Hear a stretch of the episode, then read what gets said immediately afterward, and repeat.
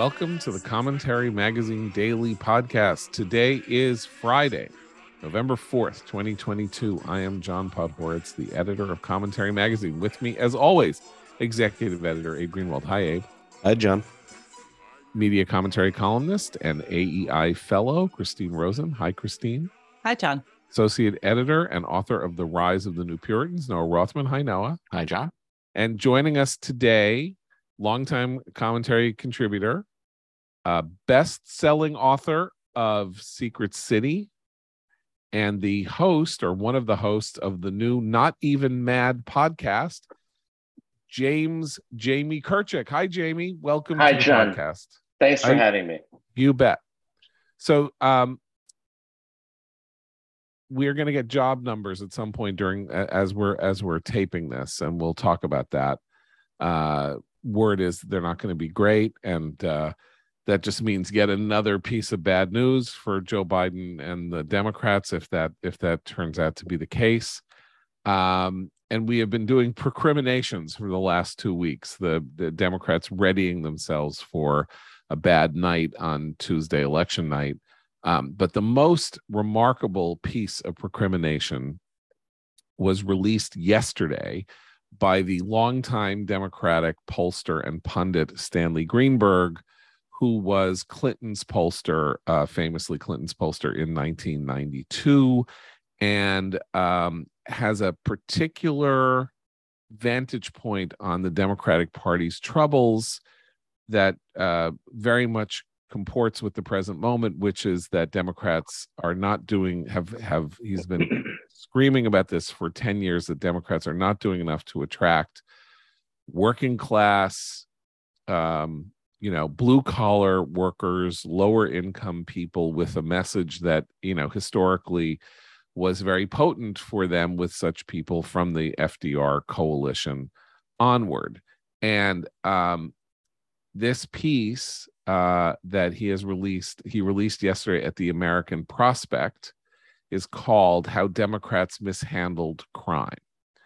And um, he basically says, Look, I waited until this Thursday before. Oh, yeah. So he says, um, he said basically, uh, to be honest, I didn't want to open up this debate during the campaign when Democrats could do little to address it. That is why I'm writing this article now, being published right before the election. So he wants to get on the record before the election that he saw the tsunami coming against the Democrats. And it's a stunning piece because it is a it is an indictment of the Democratic Party's failure to understand where the electorate is on the very simple matter of crime. In other words, if you're a politician and you're running for office, you should probably be against crime. Seems like seems pretty seems pretty obvious, right? And yet the Democratic Party decided to stop being against crime. And according to him, he tested all kinds of messages, which we'll get to. And if Democrats, now I don't really believe this to be the case because I don't think you can just message your way out of policy choices that that have real world consequences. But he's like, if Democrats just said this or they just said that, they actually beat Republicans, uh, or th- those are more favorable messages or something like that. Uh, and I'm just going to quote one thing and then go to you guys. Okay. Uh, I wrote after the 2020 election, says Stanley Greenberg, that we just witnessed a race war where Donald Trump did everything possible to heighten racial conflict and focus the country on the breakdown of law and order and rising crime in African American cities. I accepted the Democrats had no choice but to defeat Trump's racist campaign and win a mandate to address racial justice. I knew that suited Trump's advisor, Steve Bannon, who was counting on America's racism to fuel Trump's Republican Party. The battle to defeat Trump's race war, however, blinded many from seeing the priorities and needs of working class African American, Hispanic, and Asian American voters. Those were the voters who pulled back from their historic support for Democrats. To be honest, many assume that battling longstanding racial inequities would be their top priority, but that assumption becomes indefensibly elitist when it turns out those voters were much more focused on the economy, corporate power, and crime. Noah Rothman. Another piece, uh, uh, bit that I thought was really interesting uh, on crime. He says, quote, the Democrats had so little credibility on crime that any message I tested this year against Republicans ended up losing us votes, even messages that voters previously liked. Um, goes on to say that essentially, and I'm sort of going between the lines here, but essentially probably tested messages that resonated with Democrats, including one or resonated resonated with all voters, including one um, that beat the Republican message. He said by 10 points. But then, quote, with Democrats so out of touch on crime and the police, just discussing crime costs Democrats. So I can only assume that the message that beat the Democratic message, or beat the Republican message, um, was tested later with voters and was when voters were primed to understand it was a Democratic message, rejected it um, right. just because of their partisan uh, uh, understanding of what that message was coming right. from and, and who it was supposed to advantage. Right. Jamie, um, Jamie Kirchick, you yeah. alone among us on this panel worked for even the liberal New Republic back in the day. So with your real credibility, yes, as a as somebody who was there with worked with many liberals, had arguments with many liberals, all of that. What did you make of this idea that the Democratic Party, not just its elites, but the party itself, it's almost structurally, uh, has has actively alienated uh, its base voters. It's interesting you bring up the New Republic, which I think was really extremely influential in the 1990s during the Clinton administration. and um, Stanley Greenberg, I is a kind of relic of that era, and I would add him to a group of Clinton era Democratic analysts who have been sounding these alarms for a while. One is Ruy Teixeira, who was at the Center for American Pro- Pro- uh, Progress and left a couple of months ago to go to the American Enterprise Institute. He was the sort of co-originator of the emerging democratic majority thesis with New Republic staffer John Judis. John Judis, who's who's really a man of the old left, but Teixeira has been writing a great Substack for the past couple of years called the uh, Liberal Patriot, which I highly recommend. And he's been sounding the alarm on this issue, identity politics in general, telling the Democrats get back to your bread and butter issues, stop listening to you know left wing activists and the elite media, um, and you're ignoring your working class multiracial base. And he now he's now a colleague of our own Christine Rosen at the American Enterprise Institute. I would also add James Carville, the the, the Raging Cajun, who has been lambasting faculty lounge politics of the left and has gotten into a lot of trouble for it. And now we have Stan Greenberg, who's been raising, who's now raising the alarm about crime. Um, so I think that these these Clinton era Democrats, you know, they're much reviled today. And over the past couple of years, you've seen this sort of revisionist history on the left that you know Bill Clinton was this terrible racist, uh, and he was locking up all these innocent people, and they really repudiated that legacy. But one of the reasons Bill Clinton became president in 90, 1992, and it was the first Democratic president in 12 years. Really, if you take out Carter, you know, which was sort of a special case after Watergate. I mean, Democrats didn't have the White House since the 1960s. It was because of crime. You had these these Southern Democrats, Bill Clinton and Al Gore, and they ran tough on crime. Um, and I think you know this has been a theme of of the commentary podcast for a while now. But I think in 2020, the, the, I think the, the Democrats mistook their win as a full scale endorsement of a kind of left wing agenda. And they didn't realize that the, the main reason why Joe Biden won in 2020 was because people did not want Donald Trump. Um, and they kind of ignored you know everything else and just thought you know what we have this huge mandate now we can pursue all these progressive ideas um, but it was not a full embrace of their agenda and, and because of the rhetoric that was coming out of left-wing circles in 2020 about crime i think some people were willing to kind of ignore them because they wanted to get rid of trump but now they're now the Democrats are reaping the whirlwind for all that stuff, the defund the police, the kind of chaos in the cities. Um, it's now it's now coming back to bite them in the butt, and it's going to be it's going to take a lot more than just the rhetoric of the past couple of weeks that's, trying to make every, yeah go ahead. That's the, i mean that's the thing. It's um yeah sure they have a huge messaging problem but this isn't a messaging problem. It's an identity crisis on the left. Um it's a sort of political DNA mutation that has happened among Democrats. Uh, the the very the very idea that they're they're just talking about crime hurts them is because the American people know who they are now on this issue on a, and on a whole host of associated issues. Um, it sort of needs a new generation. Um, I think that is the only way to be credible. Um, if if if they want to get back these some of these some make some headway in terms of getting back these demographic groups. There's um, and something that's illustrative, I think, of your what you're talking about here, Abe. Um, there was a, an interview that Joe Biden gave to Rick Smiley, where he was asked point blank, "What have you done to improve African American lives?" The very first thing Joe Biden says in that interview, what, what goes to his head very first, is that he's uh, uh, expunged all uh, convictions for federal marijuana possession.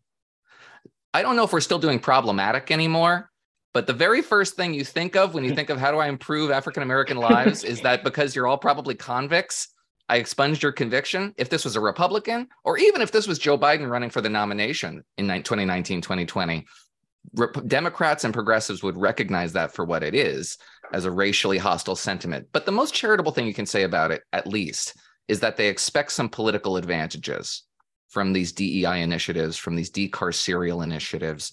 They really thought that this is something that African Americans would respond to. And look at polls on crime. What demographics are most aggravated by crime. It's people who live in cities. Well, this is this urban is environments and African Americans who express a lot of apprehension about crime not decarceral policies, but the effects of decarceral policies. But this is another example of how I think, pushed by its uh, left more left leaning progressive flank, the Democrats have have stumbled. Not Abe's right; it's not just on messaging, although their messaging is terrible. It's also on policy making. So what they have said, and again, I think a lot of this was done with good intentions. It was we're going to make, we're not going to incarcerate as many people. We we have too many people in prison. The prison industrial complex, it's all bad. And so, what unfortunately they're telling people who actually want dangerous people incarcerated because those dangerous people come and live in their neighborhoods and rob them and rape them and murder them what the message then from Democrats is, well, this is a structural issue. They go to the 30,000 foot conversation with people who every day fear walking to the bus and getting their kids on the bus and safely to school. They're telling them, well, this is about structural racism. Well, maybe it is, but you have to first make our neighborhoods safe. Look, while we were sitting here, I just got a crime alert that said someone got shot and killed right outside the Kennedy Center. That is across oh. the street from where my son every morning is is on the river training with his with his crew team. Like in DC, over 900 juveniles have been arrested this year for sometimes very serious crimes. In cities where people live and people have to go to work and go to school and then in shop in their neighborhoods, do everything in their neighborhoods, they don't feel safe. And it's African Americans and Hispanic Americans who live in maybe mid lower middle class areas in cities that feel the least safe because they're not protected. And so to tell them, well, the problem is the police, they don't believe that. They believe the problem is how the police are trained. And there's definitely truth to that but they don't want to hear a message about structural this, systemic that. That's not going to help them feel safer. Okay, I have a, a potted history of the last half century I want to share with you guys because, of course, um, you know, I, I, everything that's happening today constantly reminds me of my life when I was 10, 11, 12, 13 years old living in New York City in the 1970s when everything just started spiraling out of control. Started spiraling out of control in the 60s, but you know, the death wish city, the bankrupt city, all of that. So uh, this was one of the things that gave birth to the neoconservatives was the crime spiral in New York City and the fact that the liberal establishment, limousine liberals, the people who were in radical chic, Tom Wolfe's radical chic, were also uh, focused on sort of structural racism issues of the time in 1970 uh, you know, systemic racism and inequality rather than the fact that the, you know, that uh, that inner city neighborhoods were were were turning into hellscapes and they were sitting in their Park Avenue areas, you know, paying off the Black Panthers who were doing absolutely nothing despite their reputation for being community activists were were actually making things harder and worse they were serving and, school lunches. They were serving right. school lunches. Yeah, John, yeah. So. Some of them were for a week. You know, when the you know when the when the press came by. Um, but when people talked about what was going on, the horror and torture and nightmare that was going on in the inner cities, uh, the inner cities in America were very integrated. There were a lot of working class whites, Jews, Catholics, you know, shopkeepers, people worked in New York City, worked still worked in the needle trade, stuff like that um, who were like my grandparents who were you know in their 60s or in their 70s and they were trapped in neighborhoods like crown heights which is where my grandparents lived that were going south really really fast and the focus was on the threat to them right. Just they were they were the people who were uniquely being tortured couldn't leave their apartments were getting mugged were get you know all of this. And so there was this focus on how then there was white flight. And then for example in new york city a million people left new york city between 1970 and 1980 they were all white. They all went to the nearby suburbs. And um, and uh, the population of the city dropped by a seventh in in 10 years now there are no white people left in majority black in um, not no white people but all the white people that are left are the limousine liberals. That's who's left. You know it's leonard bernstein's grandchildren who are living and talking about black lives putting black lives matter on their signs in uh, in sagaponack and wellfleet and places like that um, who's left in the inner cities are minorities almost exclusively right? In the what we call the inner city which is just a which is just sort of slang term for poor neighborhoods because uh, they're often not inner right? There so um there's no one left there except them. And they they were always being preyed on. They were always part of the horror of the crime wave of from 1964 to 1994 but they weren't the focus of conversation. And now there are two ways to talk about crime. One of which is to say, what are we going to do to help people black hispanic and asian as he as as as stan greenberg puts it uh, what are we going to do to help them get out of this and the others say we can't really talk about this because then we're highlighting something that looks bad for minority communities and we're trying to help minority communities and we're progressives and what's really important is that you go through diversity equity and inclusion training at your corporation and not let's get 10,000 more cops on the streets because crime has gone up 40%.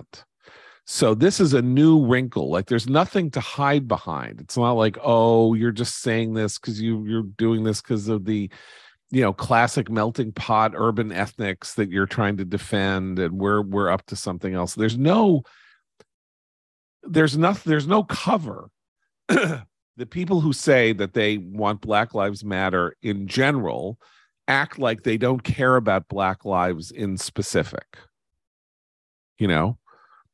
Uh and and everybody who is on the bad end of that telescope knows who the people looking through the telescope are and what it is they're choosing to focus on. So that's my potted history of the last 50 years. It only sort of really occurred to me last night that there was no neocon movement in the black community in the 60s and 70s in some sense um, because they were being ignored uh, in in favor of the people the essentially like the immigrants you know uh, ethnic people you know white ethnics um who who who were able to vote with their feet but there's also something pretty disingenuous about the structural messaging here, right, from the left. And this is what's frustrating. If you want to say that, as many Democrats do, that the reason that crime is so much higher in, for example, African American neighborhoods, uh, violent crime in particular, they'll say, well, we have to,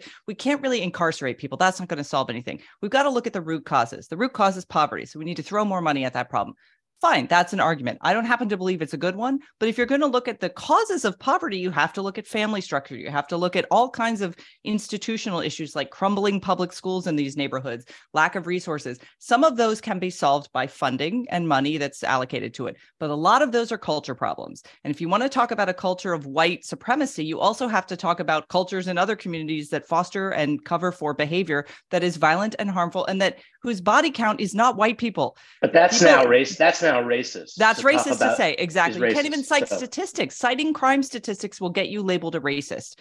You can't even cite the facts about crime, even though the victims are overwhelmingly African American of, of a lot of this crime. Like, and I that's where I really get angry at the white progressive messaging. Um, and it is a messaging issue. They know what's happening, and they cannot hmm. pretend not to know. And their solutions have been tried and have thus far failed. So we need to try different things. And there are lots of creative criminal justice reforms that both get dangerous people off the streets and invest in communities and do all kinds of other inter- violence interruptions. There are things that work. We need to do those. John, things. John, I think I need to take this opportunity to pitch a commentary essay to you. It's called "My My White Progressive People Problem and Ours," because they're because you know, I have a, an analogy just just hit me, which is you know I don't know anything about how to fight forest fires, right? I know nothing, so I, I stipulate that.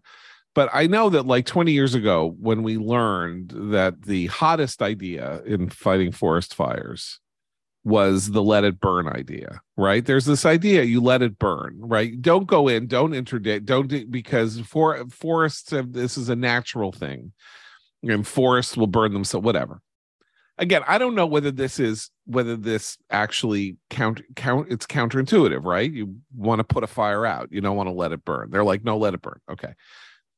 So in this case, uh, there's a problem. The problem is that there has been this incredibly successful 30 year effort to uh, decrease the amount of crime in the United States, and it, it gets better and better and better. And like the the the effect on on cities is stark and dramatic and startling. Jamie and and uh, Christine both um, live live in DC. Um, Christine, I think you got there in the mid '90s, uh, so you weren't there in the in the, the in end the of the Marion Barry, but the, it was the right. end of the Marion. It was Barry the end, reign. right? But I mean, you know, DC was also a city that depopulated itself, like New York. Um, and then over the course of the next 15 20 years it became a kind of urban playground it was reconstituted itself that downtown was spiffed up young people flooded in um you know turn these neighborhoods into kind of again like like playgrounds of youth and fun and all this. Um and in you know people started to forget how important it was that the how important the crime drop was in making all of that possible. And the complaint was that this was uh, uniquely disproportionately done on the backs of black people through incarceration and that there were so many african americans being incarcerated that uh, you know essentially they were they'd been like shipped off somewhere else just to clean things up and that that wasn't fair and it wasn't right and we had too many people in jail and that let's pursue a strategy of let it burn people are criminals but it's like worse to put them in jail because it creates, you know, fatherlessness. Well, I don't even know what you want to call it. So let them stay. You know, don't throw them into jail for committing a misdemeanor. Let them stay. Let it burn. It'll burn itself out. And just as the let it burn thing, to my mind, seems like there were way more forest fires and it's not because of global warming it's because there was the, there's this ideological commitment to a firefighting strategy that is seems on the surface of it to be insane saying oh look here's a lot of criminals here's what we should do to save them and their community let them out of jail most of those people, by the way, serving long sentences who are in state prisons are serving long sentences for violent crime, rape, right. murder, uh, assault. Right. These are not these are not people right. who got caught with a little bit of with a baggie of yeah. weed. That is not, and that is the message. That's another story that's been told that people who live in these neighborhoods know not to be true because you release violent people back into their neighborhoods they're not all reformed some are some are and that's actually the yeah. hope is that there's some reform but Most go back to doing what they did before. Look at the rape right. that just happened in New York. The guy had 25 previous arrests and offenses, including for sexual assault. He just he he, he raped a woman who was out jogging the other morning. That's horrifying. He should never have been on the street. Right.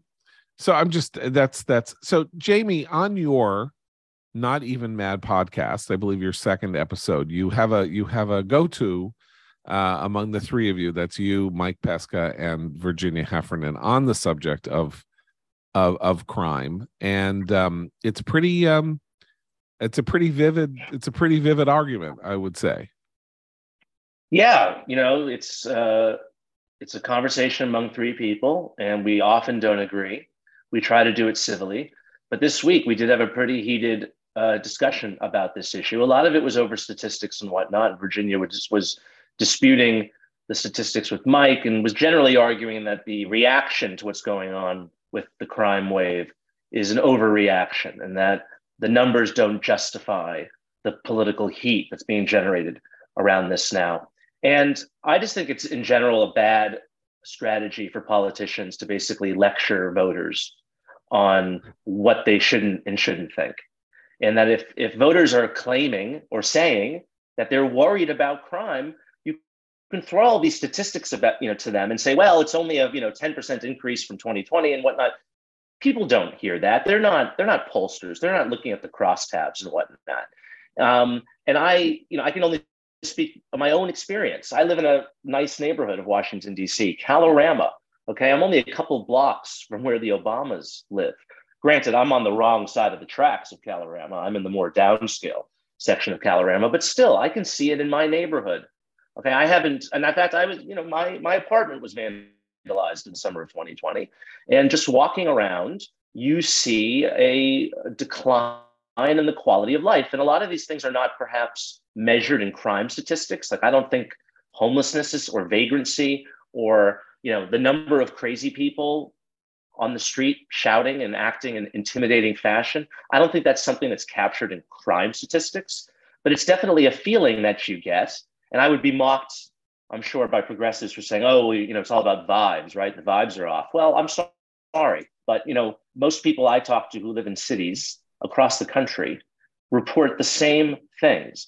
And the Democrats can can you know whistle past this all they like and say that we're just exaggerating it, but they're gonna they're gonna reap the whirlwind on Tuesday. Even though crime isn't really a federal issue at the end of the day, it is a local right. issue.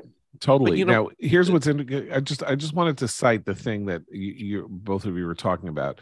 So uh, this week, and Virginia Heffernan on the Not Even Mad podcast um, cites this, and it's a thing. It was an op-ed by Justin Fox on Bloomberg called "New York City is a lot safer than small town America," and you will notice that sort of anti crime enforcement types like Radley Balko, the weird libertarian anti cop guy who just got fired by the Washington Post. Radley Balko, you know, says, you know, it's more dangerous in rural Oklahoma than it is on the streets of New York City. And the the way you prove this is with these kind of with this uh, statistical profile. And it your jaw because yeah okay you want to have i was in my class you want to have a late night dorm room debate is new york city safer than you know tulsa or not even tulsa but some small town in oklahoma well let's just put it this way the numbers may be x but what is what is the likelihood of you being in your house uh, in uh, rural Oklahoma and a bullet flying through the window and hitting you in while you're sitting in your chair? You know how many times that happened in New York and in DC the last you know I don't know two years. Probably in each city there were you know incidental shootings of people because of gang violence outside this you know like 50 or 60 cases something like that. I mean, it's not that at any given moment you couldn't be hit by a car that was being driven by a drunk or whatever however you want to calculate crime. You forget politicians. Like what about an entire intellectual tendency like liberalism how does liberalism survive as a as a vivid and living philosophy about how to live and how to run societies and all of that when liberals, not politicians, are telling people that they cannot believe the evidence of their own eyes and that what they know they don't know and that they're all being tricked by republicans who are suddenly running ads on on local tv who watches local tv by the way that's you know i, I how are republicans doing this? Really? I thought everybody was now unplugged and like just watching netflix. Like uh, you know i've seen three ads during my you know d- during this year of 2022 i know hundreds of millions of dollars are being spent on local tv ads but that's not what it used to be. It's like 50% of the audience is no longer there. Anyway. So the thing is if you remember in 2021 liberal politicians they kind of got the message uh, a lot of them surprising ones london breed san francisco they said they they they sort of they they got the memo regarding messaging. They said that crime is enough bullshit or whatever that you know, like like you know like yeah. sort of surprising profanity laced like angry tirades against how they're not going to take crime anymore. That's the easiest part is to just denounce it. Um, they didn't stop saying America's a racist country. White supremacy uh, uh, uh, sets up this system that that that creates uh, minority criminals and so on. They did absolutely nothing below the surface. They simply denounced the end product. Um, when that didn't work, then they turned to, well, this is all a conspiracy. This is all people telling you, Republicans telling you, paying for ads, telling you that crime is bad. Can I can I give you the perfect blue perfect example of this yesterday or the day before yesterday? So New York's mayor Eric Adams. There's a tweet uh, or an Instagram or a TikTok or you know all uh, on all platforms a, a bit of film footage that says you know New Yorkers are we're cleaning up the subways or something like that. And it's Adams on a subway car in a jacket that says NYC mayor on it, cleaning up garbage on a subway car as the subway is moving. So, first of all, the issue with the subways is garbage an issue in the subways? Yes. Is garbage the leading issue in the subways? No. leading issue in the subways is people are being pushed onto tracks by by, by psychotics and you know having their phones stolen on the platforms and stuff like that but garbage is an issue on the subways but it's in exactly the reverse way if there's garbage on the subway and you don't clean up the garbage that's broken windows. If people feel free to spew garbage on the subway train cleaning it up is the 911 policing of that. It happens and then you go in and you try to make it okay by cleaning up afterwards. What he needs to do is make it so that people don't throw garbage on subway trains to begin with so he is now saying there's nothing i can do to stop the garbage but i can in some ridiculous way clean up after the people who are making the city unlivable. I'll do what i can to clean to clean up the crime scene but don't look to me to prevent the crime scene from happening. And so that's a metaphor Abe's point. But if it was a metaphor it's the grossest train I train car I've ever seen. There were the amount of garbage that it was picking. It was like a hefty bag's worth of garbage. Right. Well, because because of course it was a it was preposterous because they right. threw the garbage. He also wasn't on. wearing the gloves. metaphor is this train gloves. is a trash pile. right. right. No, but fair, look, fair of it. This goes to the, the broken windows thing is a good analogy for this because fare evasion is the beginning of the crack in that in that facade right so you let people jump the turnstiles cheat on paying then it becomes clear that, well, what else can I get away with? And there are plenty of people, human nature being what it is, who will take that as a green light to test the limits even more. I mean, for those of us who've raised toddlers, there's that moment where you're like, like don't touch that. And you just watch them. They just can't help themselves. Yeah. They're going to touch it. So there are always going to be people who push those boundaries. And that's why you want to stop that from uh, at the beginning, at the early stages, say, you know what? No, civil society requires that we enforce even these small rules because that works and redounds to the benefit of civic health for everyone. Okay, so uh, let's talk about the holidays are upon us. Got holidays, we got presents we got to buy. You know, it would be a fantastic present. Get people beautiful, comfortable, uh, soft, uh, elegant bedding from Boll and Branch. The most luxurious and the softest organic cotton sheets from Boll and Branch made from the finest 100% organic cotton threads. They make a difference you can truly feel night after night. You wash them, they get softer. They're beautiful. They come in nine colors. Um, they they're made, you know, they're free from toxins, they're free from pesticides, they're free from harsh chemicals, and they're made by artisans, not by machines who earn the pay and respect they deserve designs and colors for every bedroom style, mattress size, unmatched softness, and a 30 night worry free guarantee with free shipping and returns on all orders. And here's the thing if you want to order a gift of Boll and Branch sheets for your loved ones, the signature sheets come wrapped and ready in a beautiful holiday gift box. Your gifts will look as special as they feel, and it creates an unboxing experience your loved ones will never forget. So bring home a better night's sleep this holiday season with Boll and Branch bedding. For a limited time, get 20% off your first set of sheets and free shipping when you use promo code commentary at bollandbranch.com. That's B O L L A N D B R A N C H.com, promo code commentary. All right. So I promised that we were going to talk about the jobs numbers, and they came in and they're better than people expected.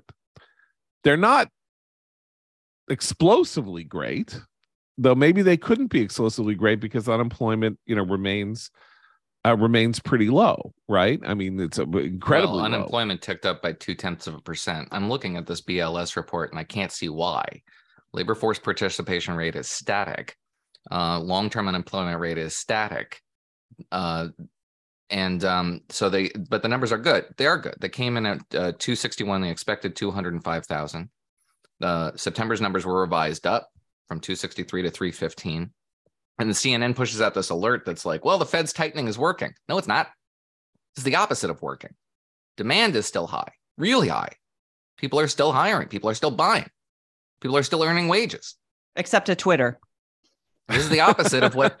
This well, is the opposite we're, of what we're, monetary we're minutes away from everybody at Twitter getting getting their getting their uh, walking papers by via email, which is really great. Oh, go ahead. Sorry. Never mind. Yeah, well, there's a class action suit there too, and they probably deserve to win it. Um, but yeah, nevertheless, um, this suggests that the economy is still hot enough that the Fed's tightening is not working, which is going to push them to do even more.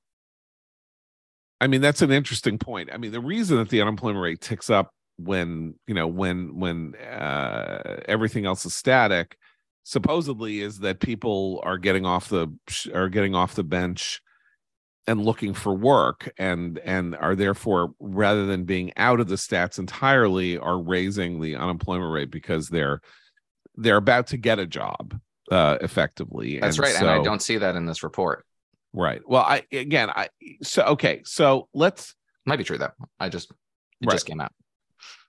I mean, uh, so what you're talking about is a, is, you know, is a uh, the complicated interplay of, you know, of of uh, news that nominally should be good and is good and then also doesn't doesn't suggest a long-term solution to the larger problem you know which is so to there are 260,000 new jobs but in fact like the economy is at least as we calculated pretty close to full employment and so employment is not the problem here right? Employment is not the american problem. The problem is the declining purchasing power of the 97 96 and a half percent of people who already had jobs. Um you don't want to say that job creation is bad. It's never bad. It's always good that somebody you know somebody who wasn't working before gets a job.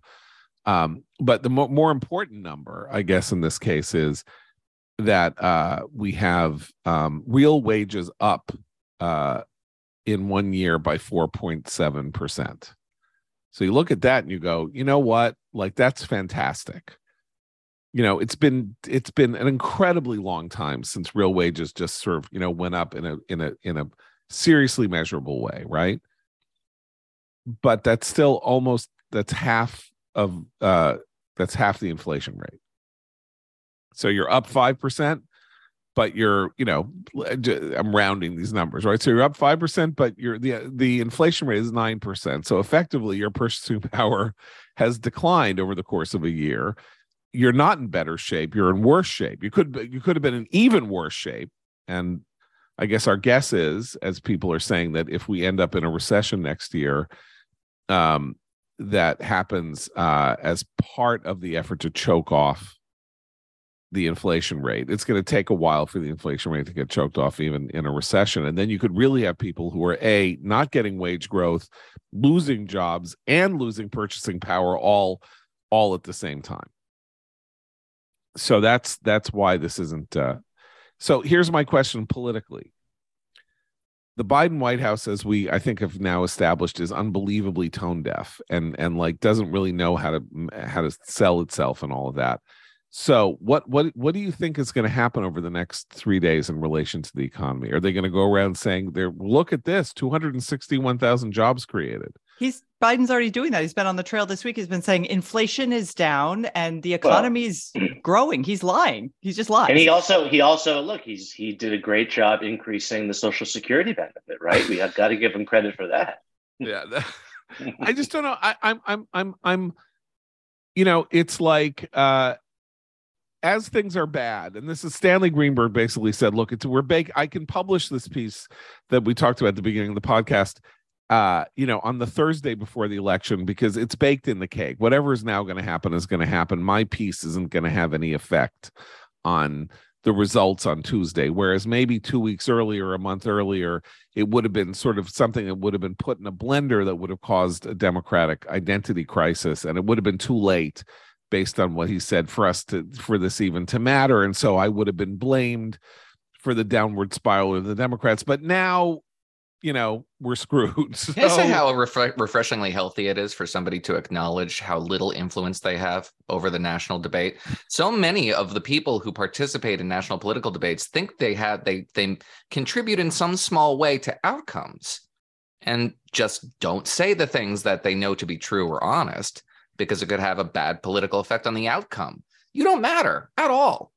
Your tweets don't matter. Your articles don't matter the his you know the arc of uh, the trajectory of our political development is is going to progress whether you write the thing that's true and honest or not just say what you know to be true let the chips fall where they may oh noah you you naive i know you, it was it, wholly I, innocent it was you. i appreciate the the acknowledgement of your own impotence here it's very healthy uh, this is why I love what Elon Musk is doing on Twitter. I think I mentioned this the other day, but I just continue to enjoy this notion of of paying ninety six dollars a year to have a blue check because Musk is absolutely right. The blue check system came into play solely so that people uh, would know that the person who was tweeting was the person since you could like literally and somebody did once like start a tw- twitter account called john podhoretz right? So uh you know that the twitter account that was called john podhoretz isn't john podhoretz because john podhoretz twitter account has a blue check mark by it right? That's very simple. That's all it was really for and then it became a status symbol. Well people should pay for status symbols and the outrage that has been greeted by you know, if you're gonna, you know, buy a Mercedes, you pay more for a Mercedes than you do for a Nissan Sentra, right? I mean, it's like, is there even a Nissan Sentra anymore? Is that am I like dating myself? This is like a Datsun. You know, it's more than a Datsun or a Yugo. Anyway, um, so it's great because it's like okay you want status of a blue check and you're a person for whom you seem to think this matters so pay dollars, pay me eight dollars a month for it. Let's see if it's worth it to you. And the funny thing is, the people who are raging about this, and people are raging about this, are proving Musk's point, which is they're so offended at the thought that they should have to pay for this entry in who's who rather than, you know, get it for free and then like mike mike mike mcfaul the former uh, ambassador to russia who um has a weirdly foolish twitter feed is like they should pay me I have 850,000 followers who seem to care what I think. They should they should pay me. And uh, my nephew Noam Blum said on Twitter, like, so go on Substack. That's what Substack is for. Don't be on Twitter. Maybe you should do something more valuable with your time than hurling these comments into the void. Um, it's so it, it's all like look all intellectual conversations are also you know 97% of them don't affect the don't affect the national conversation uh, individual they don't affect the national conversation but if you get a collective or you know pretty communitarian opinion and a shift in opinion like you know what america stinks. Not that that's really a shift but like the the sort of 60 we're born in sin. America's racist from the get-go. It started it's all about race. It was only about slavery.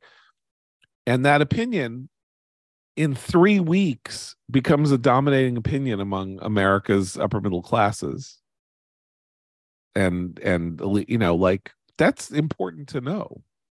So there is a collective effect if there isn't an individual effect.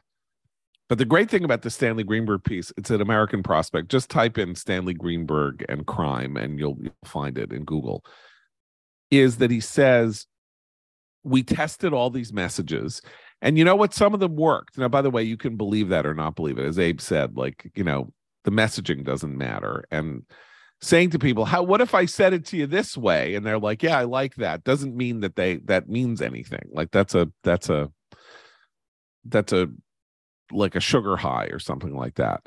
But um that he says that it, it wouldn't have mattered what whatever argument we made. We had already lost the you know we were it didn't matter whatever message we got. We'd already lost the argument.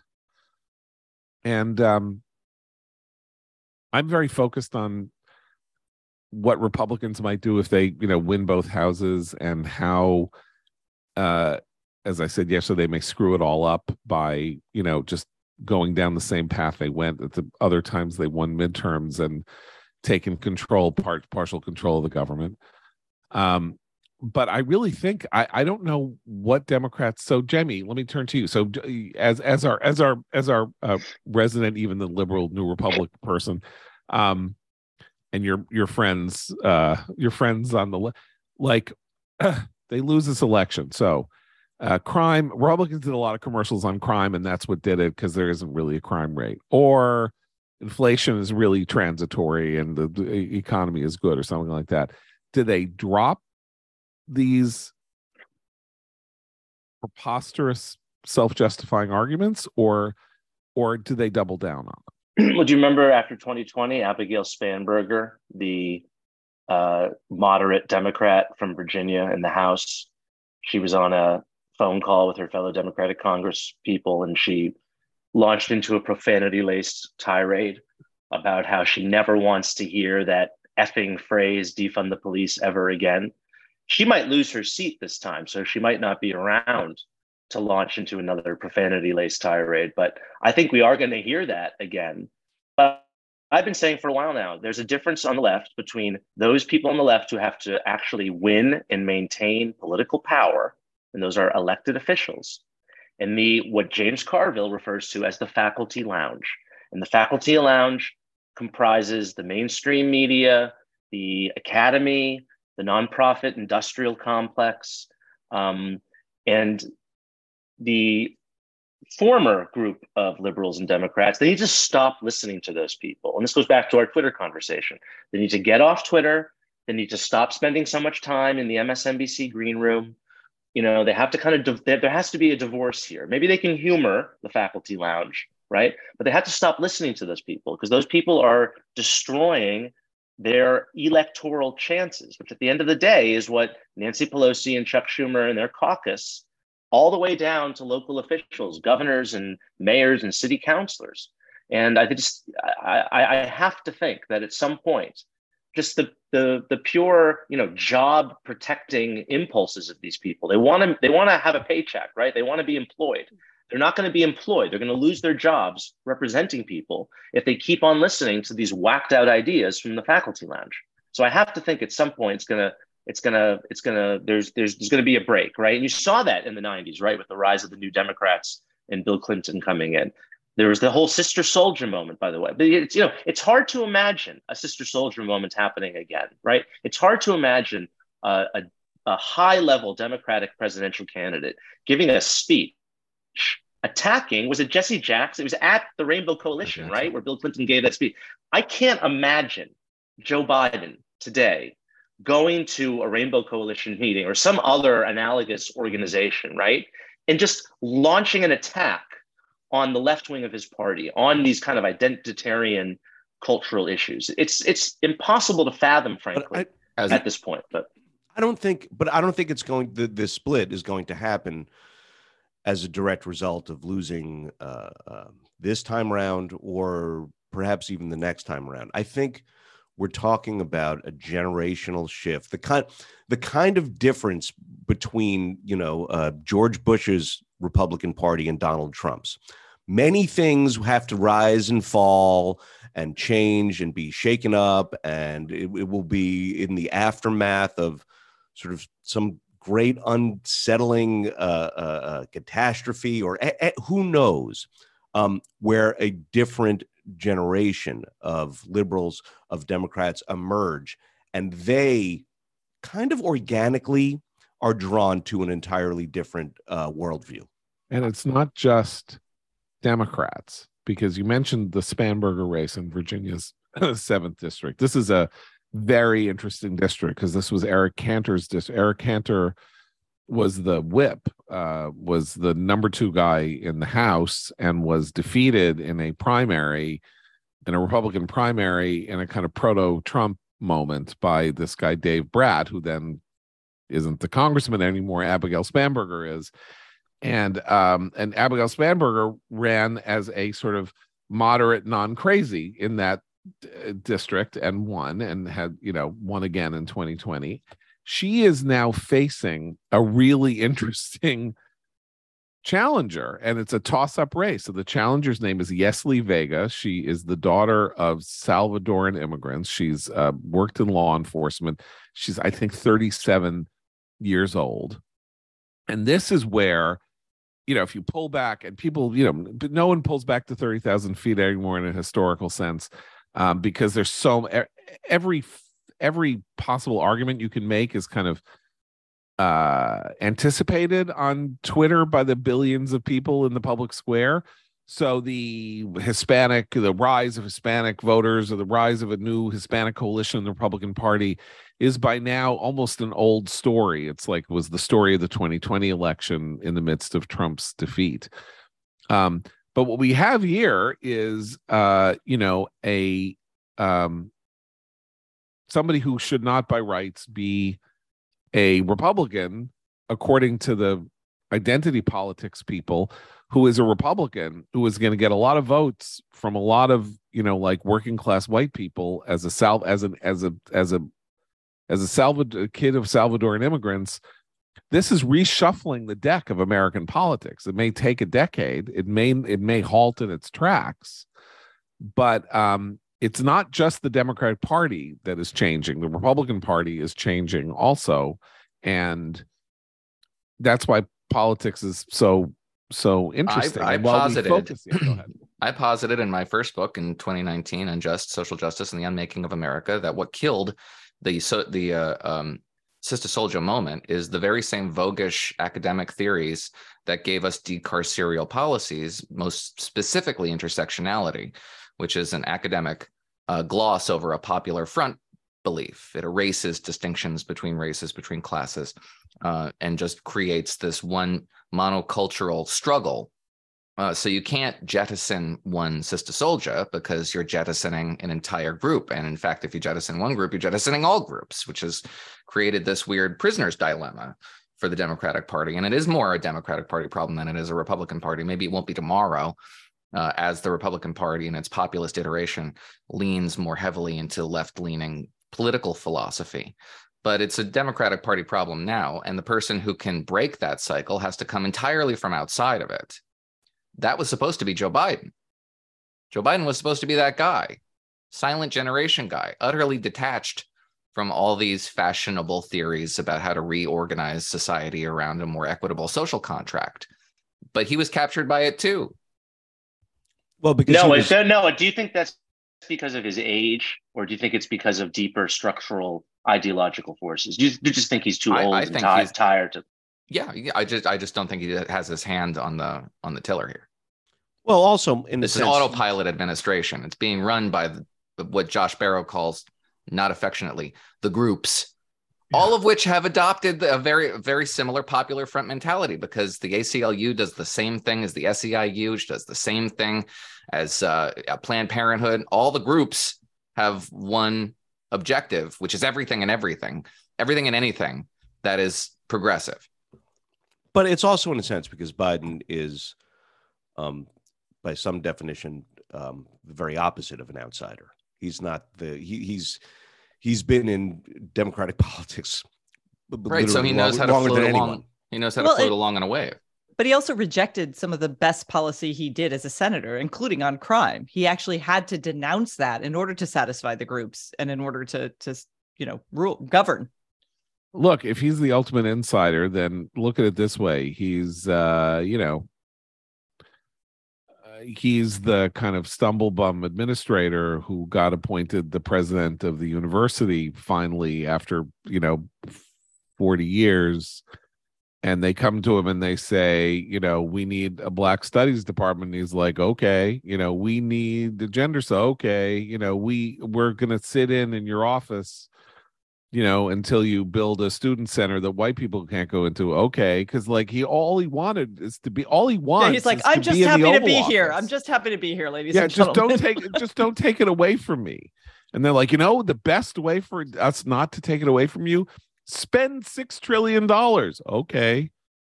That'll make you LBJ and FDR combined. Great. That sounds good. Let me have that.